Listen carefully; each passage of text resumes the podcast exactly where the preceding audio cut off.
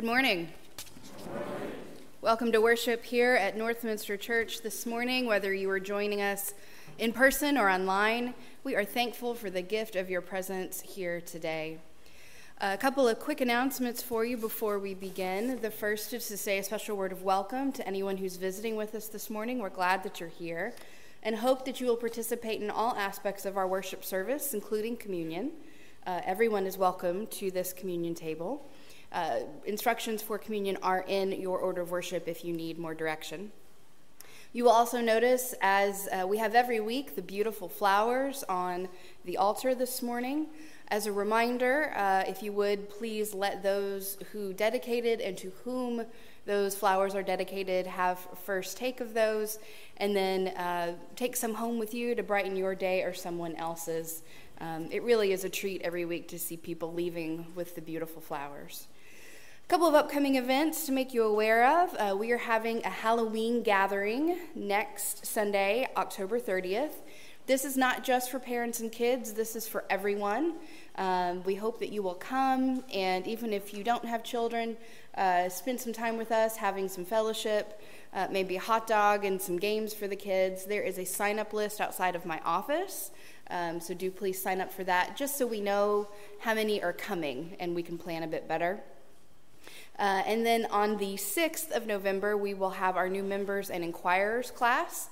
So if you are a new member or you would like to be a member maybe and have questions about Northminster, we hope that you will come uh, to that. That will be right after worship and lunch will be provided.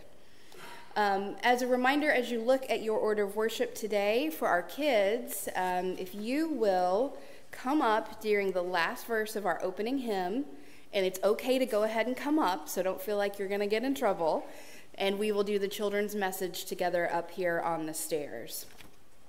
I also want to remind you about communion. Um, I think by now we have the, the pattern down a little bit better. If you get lost, just make sure you're trying to move to the middle aisle, and that will make the flow uh, as good as it can possibly be.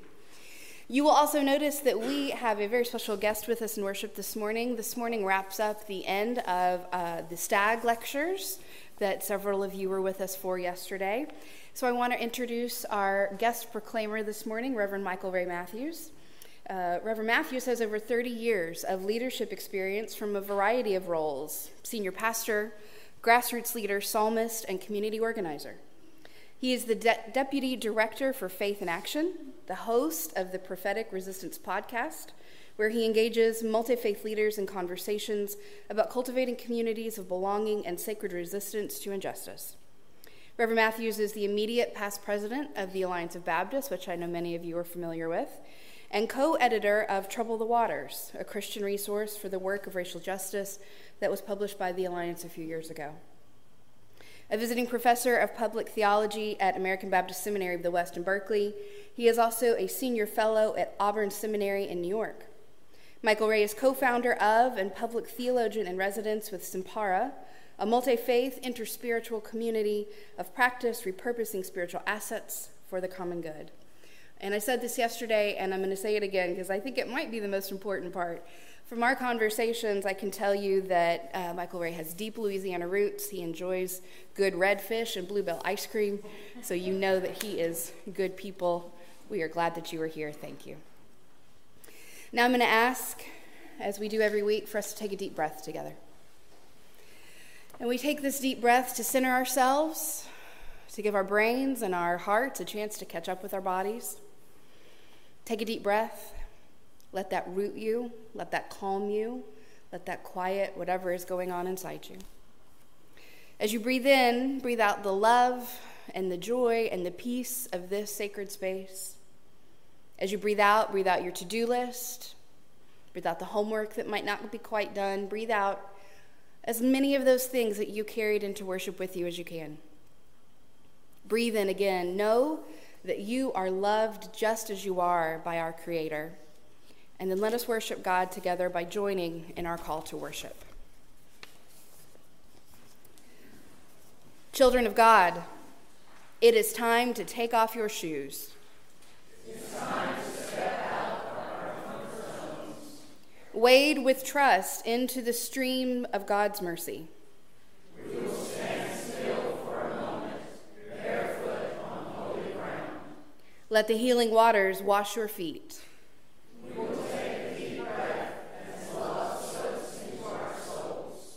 Let us be present in this sacred time.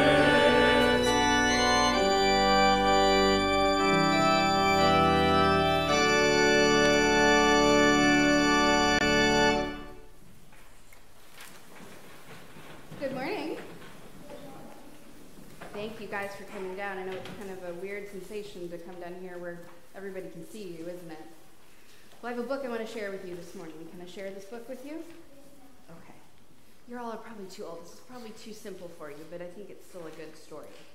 This is called The Gift of Nothing. Okay? It was a special day.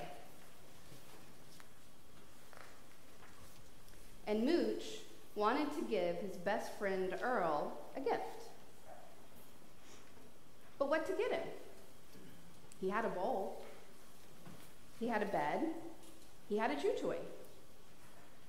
He had it all. Mooch thought and thought, what do you get someone who has everything? Nothing. he would give Earl the gift of nothing.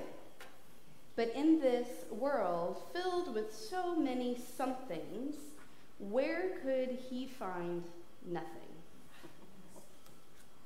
Mooch often heard Frank say, there was nothing on TV. But as far as Mooch could tell, there was always something on TV. Have you ever heard your parents say that? Have you ever said that? There's nothing on TV. Mooch often heard Doozy and her friends say, Well, there was nothing to do. Have you ever said that? I'm bored, I don't have anything to do. Yeah. But as far as Mooch could tell, everybody was always doing something. Millie came home from the store and said there was nothing to buy. So, Mooch went shopping. You see him at the store? With all the things. Mooch looked up and down every aisle. He found many, many, many somethings. This last, this latest this, and the newest that. But as far as he could tell, nothing was not for sale. So Mooch went home. And as he sat on his pillow and just stayed really still, as cats often do, and not looking for it, he found nothing. So he went and he got a box, and he put nothing in it. You see him with the little box? Then Mooch thought, hmm, maybe Earl deserves more than this. So he got a bigger box. Now that, plenty of nothing. So he wraps it up and he carries it over. And he gave it to Earl, and Earl said, For me? And Mooch, uh, Mooch, you didn't have to get me anything. Who told him? thought Mooch. Earl opened Mooch's gift. See him opening the box. There's nothing in here, Earl said. Yes, Mooch said. Nothing. But you and me. You see them together? So Mooch and Earl just stayed still and enjoyed nothing and everything. So, what's the point of this book, do you think? Yeah, what do you think?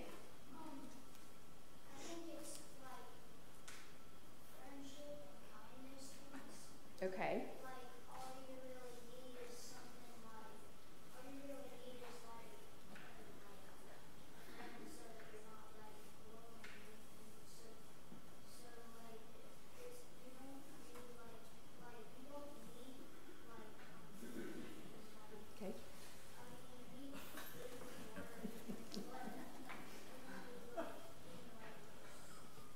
don't need a bunch of stuff. Okay. What do you think?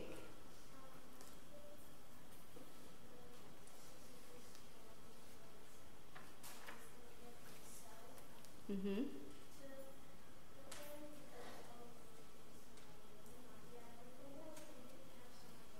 Yeah, that's a really good way to look at it. That's really the point of the story is we all tend to have a lot of stuff, don't we? Do you guys have like toys at home? And things to play with and TV to watch and maybe like an iPad to use, something like that? Okay. But you have all sorts of things, right? But are those things as important as spending time with your friends? Or um, spending time with your mom or dad or your grandparents or your family who loves you? No. That's kind of the point of the book. And the other thing to think about is what can we give God, right? We're at church, so we should talk about God. What does God want you to give? What do you think? Friendship, okay. Happiness. What else do you think? What would God want you to give? Kindness, love. But does God want stuff? Does God want you to give your best pair of shoes, your favorite pair of shoes? Or um, to give get your birthday gifts. Would you give that back to God? You could. What do you think? God wants you to spread the gospel. God wants you to treat others well and to be kind and to be loving to other people. That's kind of the point this morning. I want you to think about that this week is it's not about the stuff that we have or the stuff that we give God. It's about giving ourselves and who we are as people, and giving that to God and to others. Does that make sense? All right, good job. So here's what you're going to, yes, ma'am.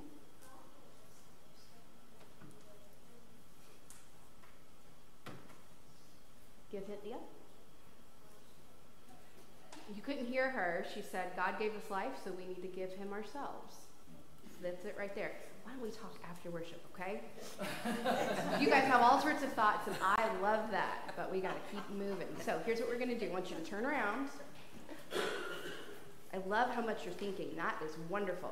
So here's what we're going to do I'm going to say the first line of this prayer, then you're going to say it back, and you're actually in charge of this. You are leading this, but adults, you are welcome to join in. So, kids, I need you to be nice and loud. Here we go. I see the face of God in you. See the face of God in you. The love of Christ comes shining through. The love of Christ comes shining through. And I am blessed to be with you. And I am blessed to be with you. O holy child of God. O holy child of God. Amen. Thank you guys. You can go back to your seats now.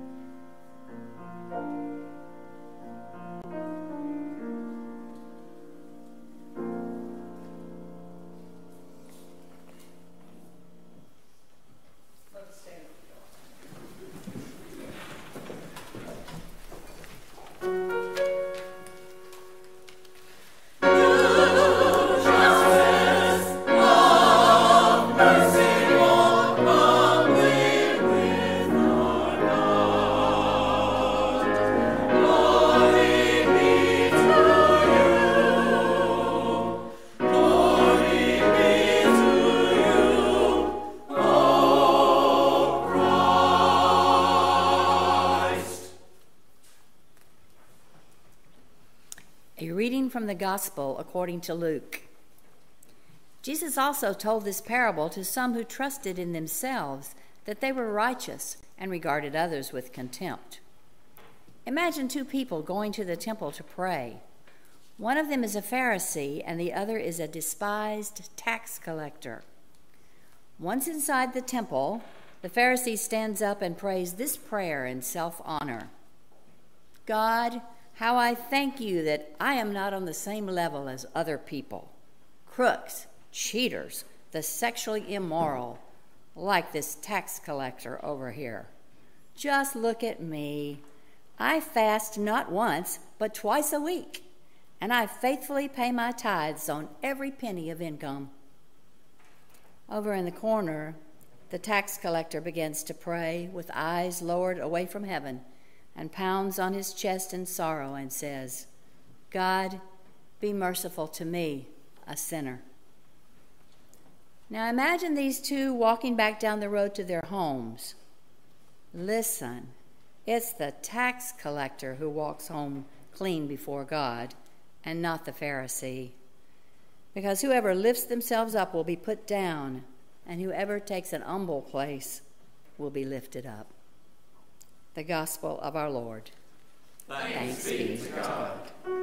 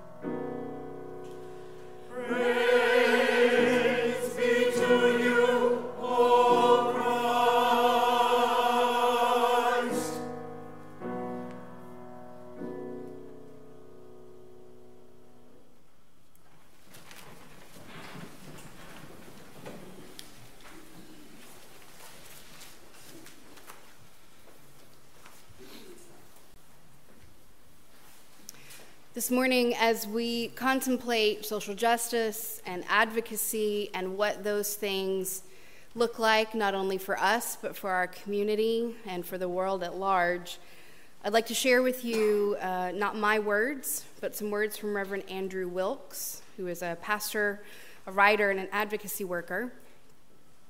This is called One Small Step, and it is a prayer for not knowing where to start regarding issues of justice. It felt very appropriate to me, and I hope it will so for you as well. So let's pray together. Loving God, we affirm that liberation is the divine intent for all human beings, everywhere, in every age, especially for those who are oppressed, minoritized, and exploited. So we ask you, Christ, to set us free to experience freedom justice, and peace. We commit to upending injustice, working alongside those who are directly impacted, and ask, generous God, that you supply us with the courage to realize liberation by interrupting injustice. We seek justice with discernment, rejecting the false ideal of having to know everything before starting anything. And we ask you, all wise God, to help us distinguish between essential facts and non essential perspectives so that we can take informed action for justice.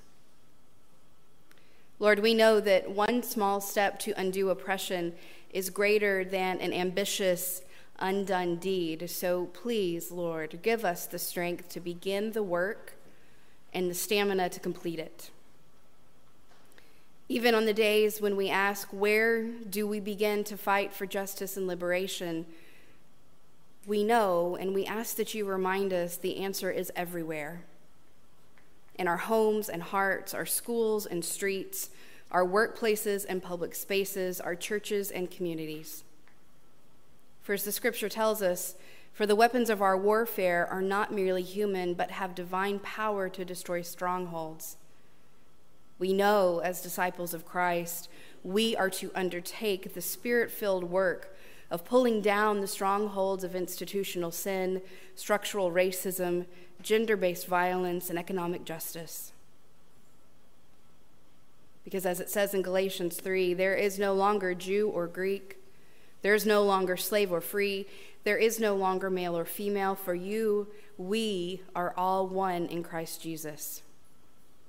So this morning, we pledge to dismantle hierarchies based on gender, disparities determined by race, and oppression in all its forms. With spirit led determination and righteous resolve to be living liturgies, we affirm these words to one another. We will not rest until we are all free, until we are all whole, until we are all home.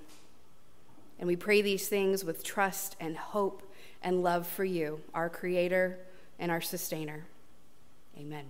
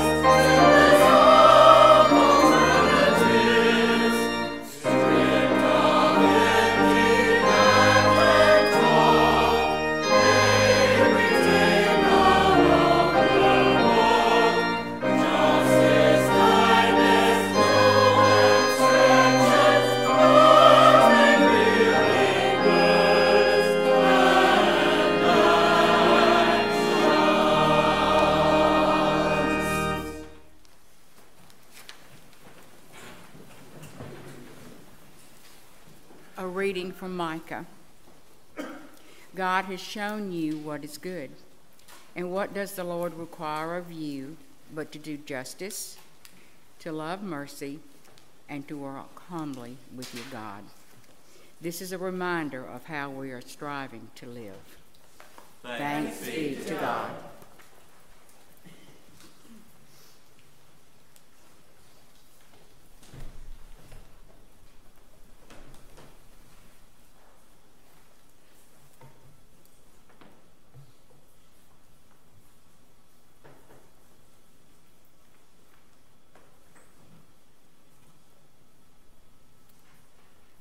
Morning, Northminster. Good morning. It is a deep honor and joy uh, to be here in this house of worship and prayer with you today. It has been a joy to spend this weekend um, with friends who have become family. I bring you greetings on behalf of the Alliance of Baptists. Uh, specifically, I bring you greetings from our president, Robert Renix, and from our co-executive directors, Carol Collins and Elijah Zehyoue. I bring you greetings from Faith in Action, where I serve as the deputy director, and on behalf of that organization in 25 states in the United States and four other countries, including the state of Louisiana, I bring you greetings on behalf of people in faith, people of faith and moral courage who are committed to organizing for justice um, and peace in our neighborhoods and in our world. And I bring you greetings from the Mathews family, uh, the Mathews who spell their names with one T like me, and those other cousins of mine that spell it with two T's. Um, there are probably a couple hundred of us living just south of Interstate 10, anywhere from Lafayette all the way down to Morgan City. Um, they don't sound like me, but they look like me. and I bring you greetings uh, from California, where I live in San Jose, and specifically from my household, where my spouse, uh, Danae, is at home watching us on YouTube. Hey, honey. I am so grateful. I'm, I'm beyond grateful. I'm, I'm, honored. I don't even know how to think about what it means that I was extended this invitation to come and launch, help launch the Frank and Evelyn Stagg lectures. It's been a great honor, and I'm, I'm extremely grateful to Welton Gaddy, uh, to Craig, to DH, to Jillian, um, to Kathy, to Hannah, to so many people, Joanne. Many of you have gone out of your way to make sure that I felt welcome in this space. Um, and um, I can't believe my name's at the bottom of that song. Uh, even a song? Come on now. Y'all know how to make somebody feel good. Um, I think it's really important that this community remembers the prophetic witness of people like Frank and Evelyn Stagg. These are ancestors whose wisdom can provide guidance for us in the, in the days that we are facing even now. You've heard the Luke reading, and you've heard the very short Micah reading. And I want to invite you today to reflect with me on a theme that will close out my thoughts about that I shared in the lecture on yesterday. And that theme is we have nothing to lose but our chains. Will you pray with me? Let the words of my mouth bring you praise.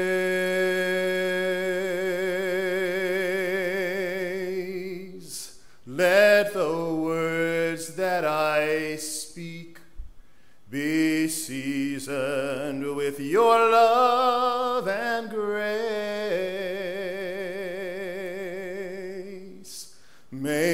things, O Lord, that I choose to say bring glory, not shame, to your name this day. Let the words of my mouth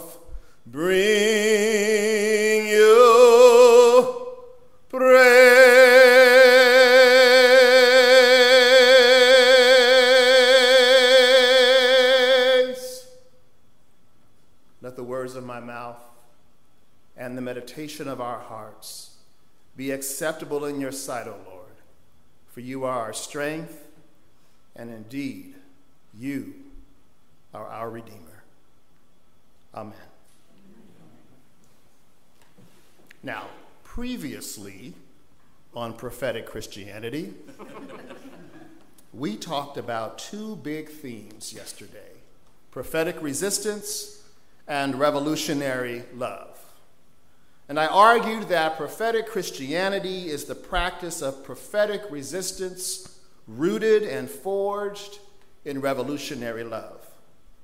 Part one of the lecture outlined prophetic resistance, and part two explored this notion of revolutionary love. Prophetic resistance was an opportunity for me to offer some definitions of what a prophet is all about. And one of the things I said yesterday was that prophets are the ones who speak truth to power and who speak power to the people. They call us into an imagination that is alternate to the dominant imagination operating in the social order. I talked about the provocative question that became a haunting question at the heart of what we in Faith in Action have been calling a theology of resistance. That haunting question is Are you a chaplain to the empire, or are you a prophet of the resistance? We defined empire as the narratives and the structures that separate and oppress peoples. And we said that empire rests on at least three pillars human hierarchy, economic and ecological scarcity, and an isolating hyper individualism. I shared that confronting empire was about cultivating disruptive encounters and opening up our capacity to radically reimagine ourselves, our neighbors, and our world and then to take prophetic action together. We closed part one thinking about the ways that our faith traditions can disrupt empire and cultivate beloved community together. And then, with beloved community in mind, we unpacked the role of revolutionary love. And I said that if prophetic resistance is how we say no to empire or no to injustice, then revolutionary love is how we say yes to beloved community. Revolutionary love is this all consuming love that transforms us within, between, among, and around. That is to say, revolutionary love is intrapersonal, it's in us, it is interpersonal, it's between us, it's institutional, it's among us, and it's cultural all around us. Prophetic Christianity pursues transformation at all of these dimensions. We are not satisfied with personal transformation that has no social implications, and nor do we want social change without profound transformation in our personal lives and our relationships. Amen? Amen? Amen? We'll go faster. Revolutionary love makes resistance look like surrender. Resistance is not just struggling against injustice and hate, but it's also surrendering to the unfolding power of love already working in the universe, already at work in our culture, already at work in our communities, already at work in our very flesh.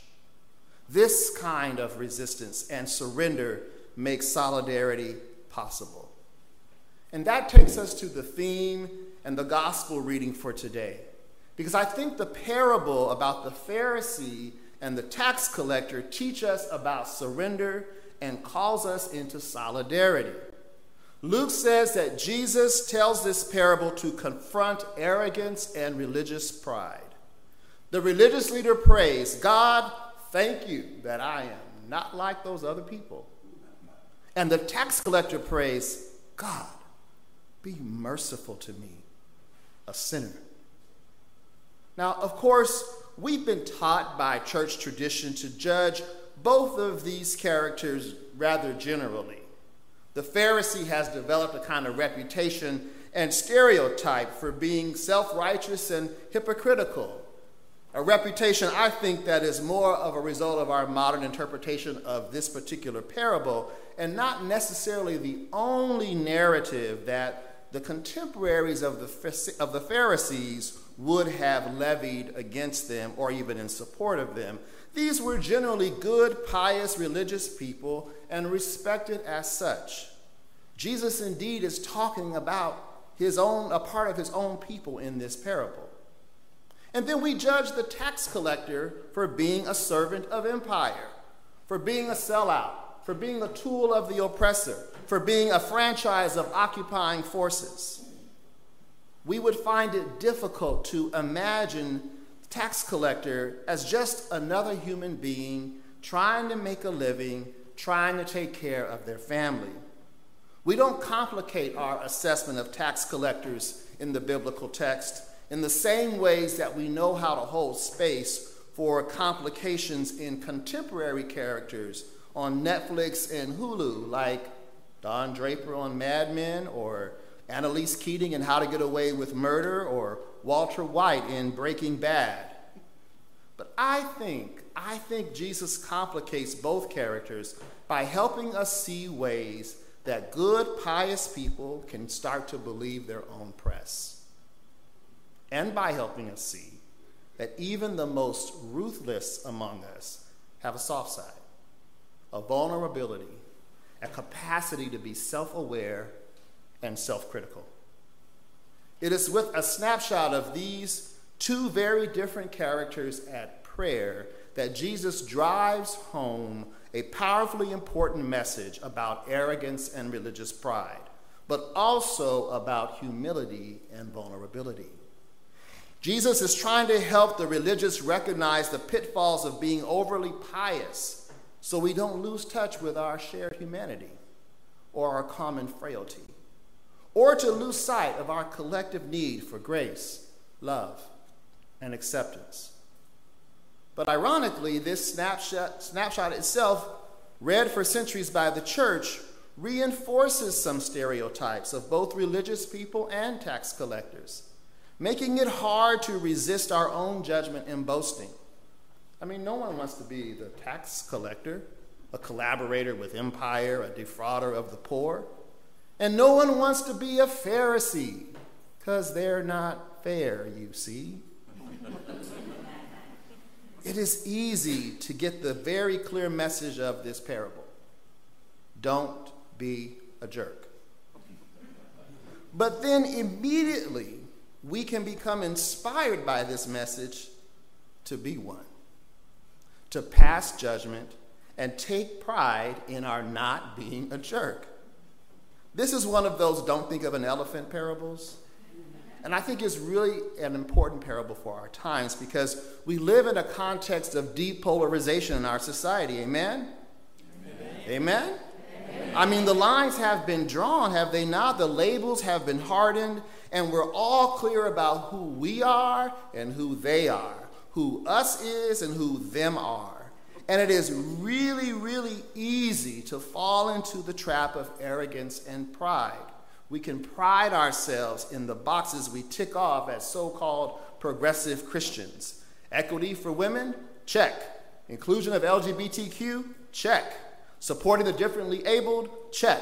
Critiquing capitalism? Check. A commitment to anti racism? Check. We've read all the books, gone to all the seminars, we preach, we teach, and we even march about it. But conversely, we are eloquent confessors that we have not yet achieved equity and inclusion and solidarity and liberation and true belonging. We develop liturgies and statements and covenants that reflect this, but even our confessions can become a source of pride. Look at how humble we are. At least we can admit that we are not perfect. And here is where I think the prophetic wisdom of Micah is critical. For in seeking justice and loving kindness, we are living into our deepest aspiration for redemption, healing, and liberation. But in walking humbly with God, we are recognizing that at the end of the day, all that really matters is our deep connection with the one who knows our sins and our griefs, our trials and our temptations our deep connection with that one that we cannot see, that might even look like that nothing in the box.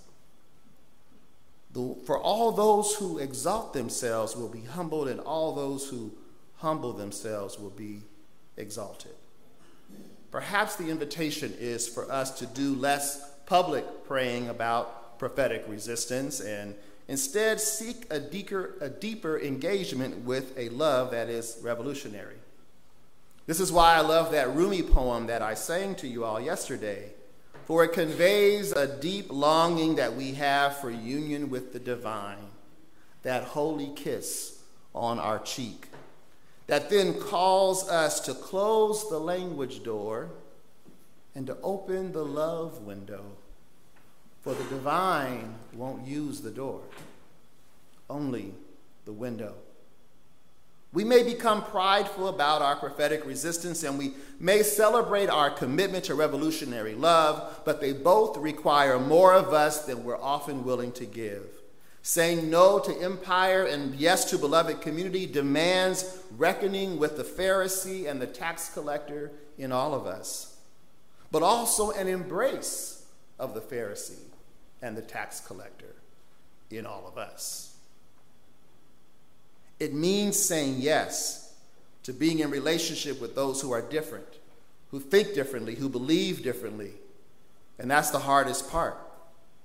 If you're a black person or a person of color, if you're LGBTQIA, if you're a woman, trans, or non binary, if you are considered poor or working class, if you are undocumented, if you live with a disability or a mental illness, you have plenty of reasons, a long list of reasons to say no to those who behave like opponents to your thriving. And the invitation to say yes may be hard if it means talking to and engaging persons or engaging systems that have caused you and your community deep pain. Yesterday, I was asked during the lecture question time how could I spend so much time leading a majority white Baptist community that, despite its best intentions regularly reminds me of the deep, deep racism and anti black bias at the heart of so much of what we do. I get it. It's hard, and I think the wisdom of today's lesson is to surrender to the one who knows not only our pain, but also the pain that we've inflicted on others, sometimes across generations. Jesus told this parable in the central part of Luke's gospel while on the way to Jerusalem, where he would confront the very heart of the oppression of his people. He tells this parable among a series of parables on that freedom road, that long march to freedom. These stories and these lessons are intended to prepare his disciples, his followers, for the challenges that they will face them when they confront empire. And Luke relays those lessons to encourage new generations of followers who will also confront empire in their time. Many of my stories yesterday featured experiences and lessons emerging from the uprising in Ferguson and parallel uprisings in other parts of the country.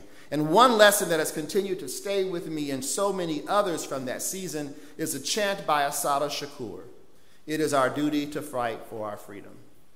We would chant this chant at ever rising decibels three to five times. It is our duty to fight for our freedom. It is our duty to win. We must love and support each other. We have nothing to lose but our chains.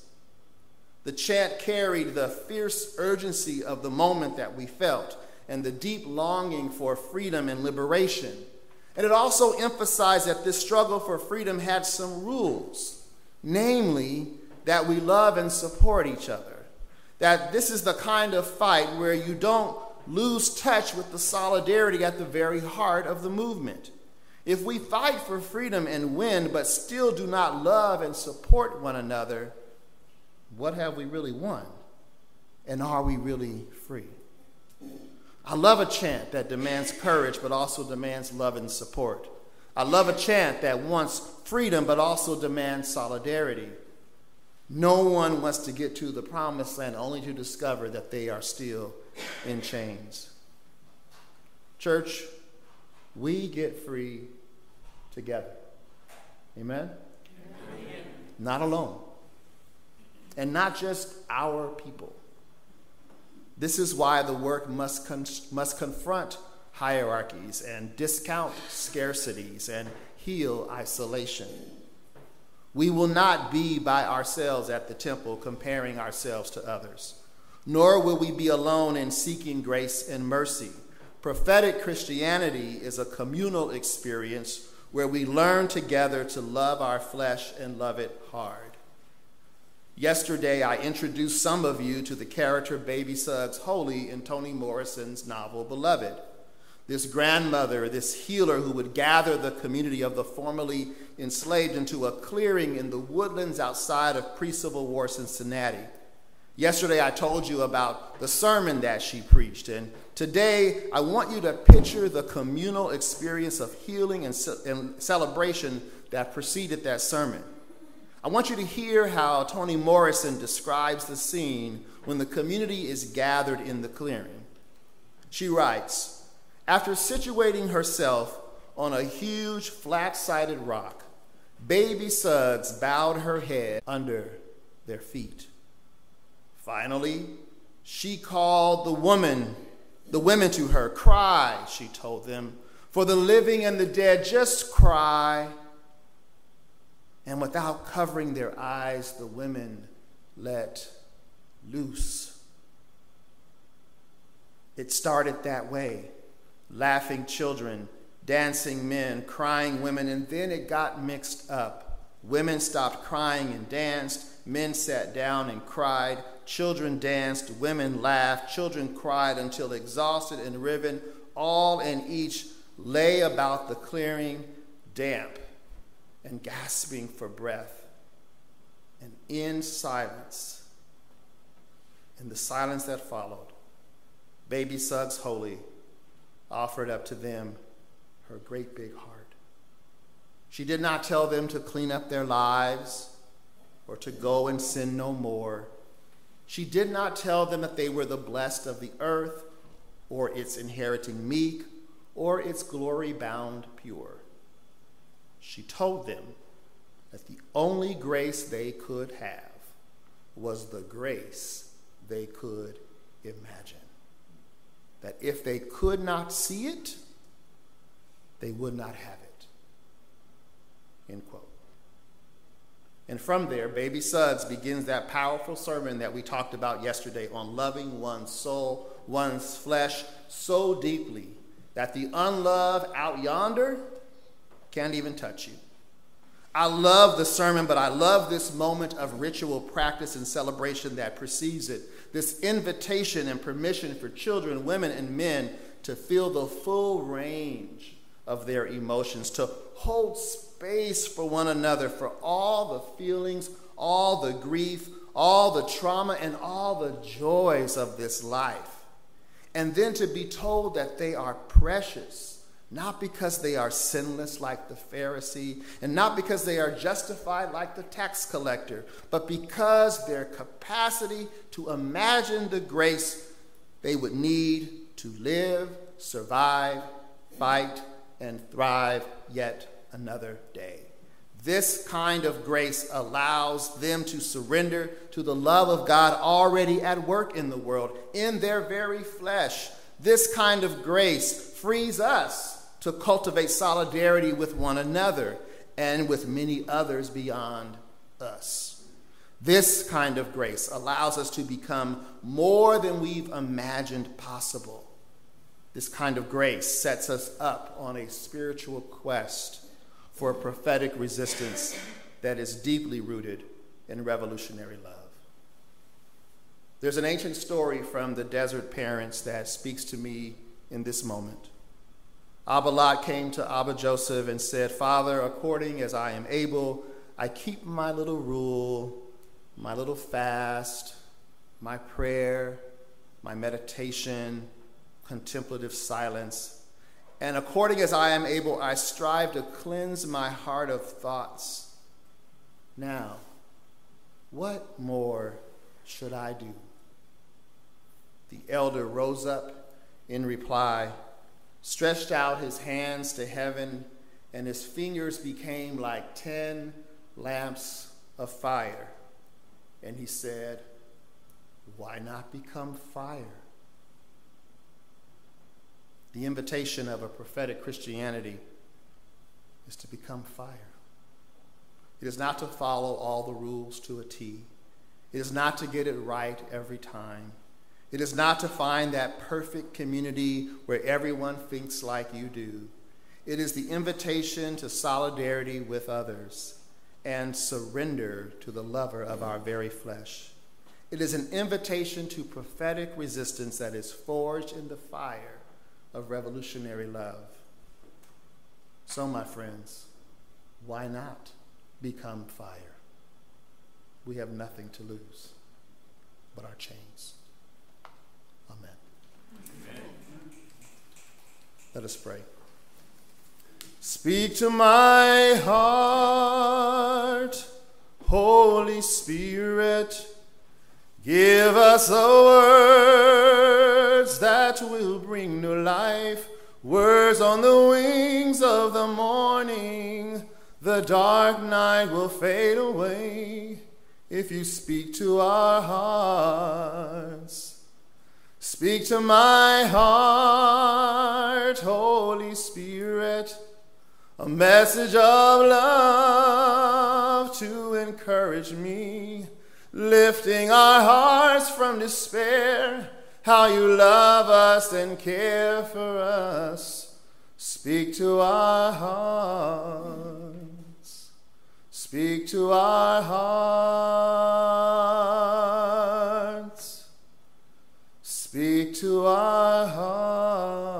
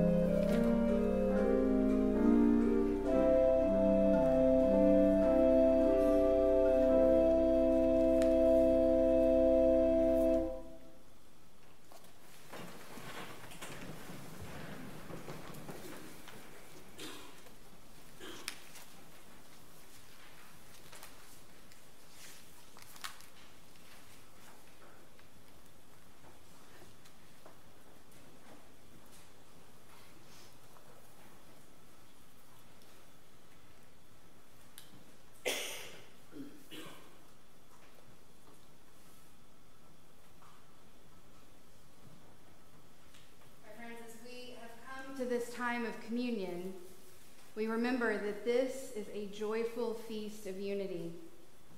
Christ has gathered people around the earth to commune at this table and ones just like it all over the place. This is not my table. This is not Northminster's table. This is God's table. And so we gather at this table where everyone is equal and where there is always more room to pull up another chair. We gather at this table across political and economic lines, in places of powerfully protected affluence and among the poorest of the poor. And we do this to share a meal and remember and celebrate the one who is the tangible heart of God. And so come.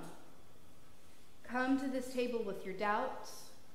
Come with your hopes. Come with your inadequacies and your strengths. Come, for this is a table where all are invited and all are welcome. Now, if you would, please join me in the Lord's Prayer. Our Father, Father who, art who art in heaven, hallowed be thy name. Thy kingdom come, thy will be done, on earth as it is in heaven. Give us this day our daily bread, and forgive us our trespasses as we forgive those who trespass against us. And lead us not into temptation, but deliver us from evil. For thine is the kingdom, the power, and the glory forever. Amen. On the night that he was handed over while at supper with his friends, Christ gave us a pledge of love that does not go away with death. After the meal, he took bread he gave thanks for it, and he broke it. And then he gave it to his disciples, saying, Take and eat all of you. This is my body, surrendered for you.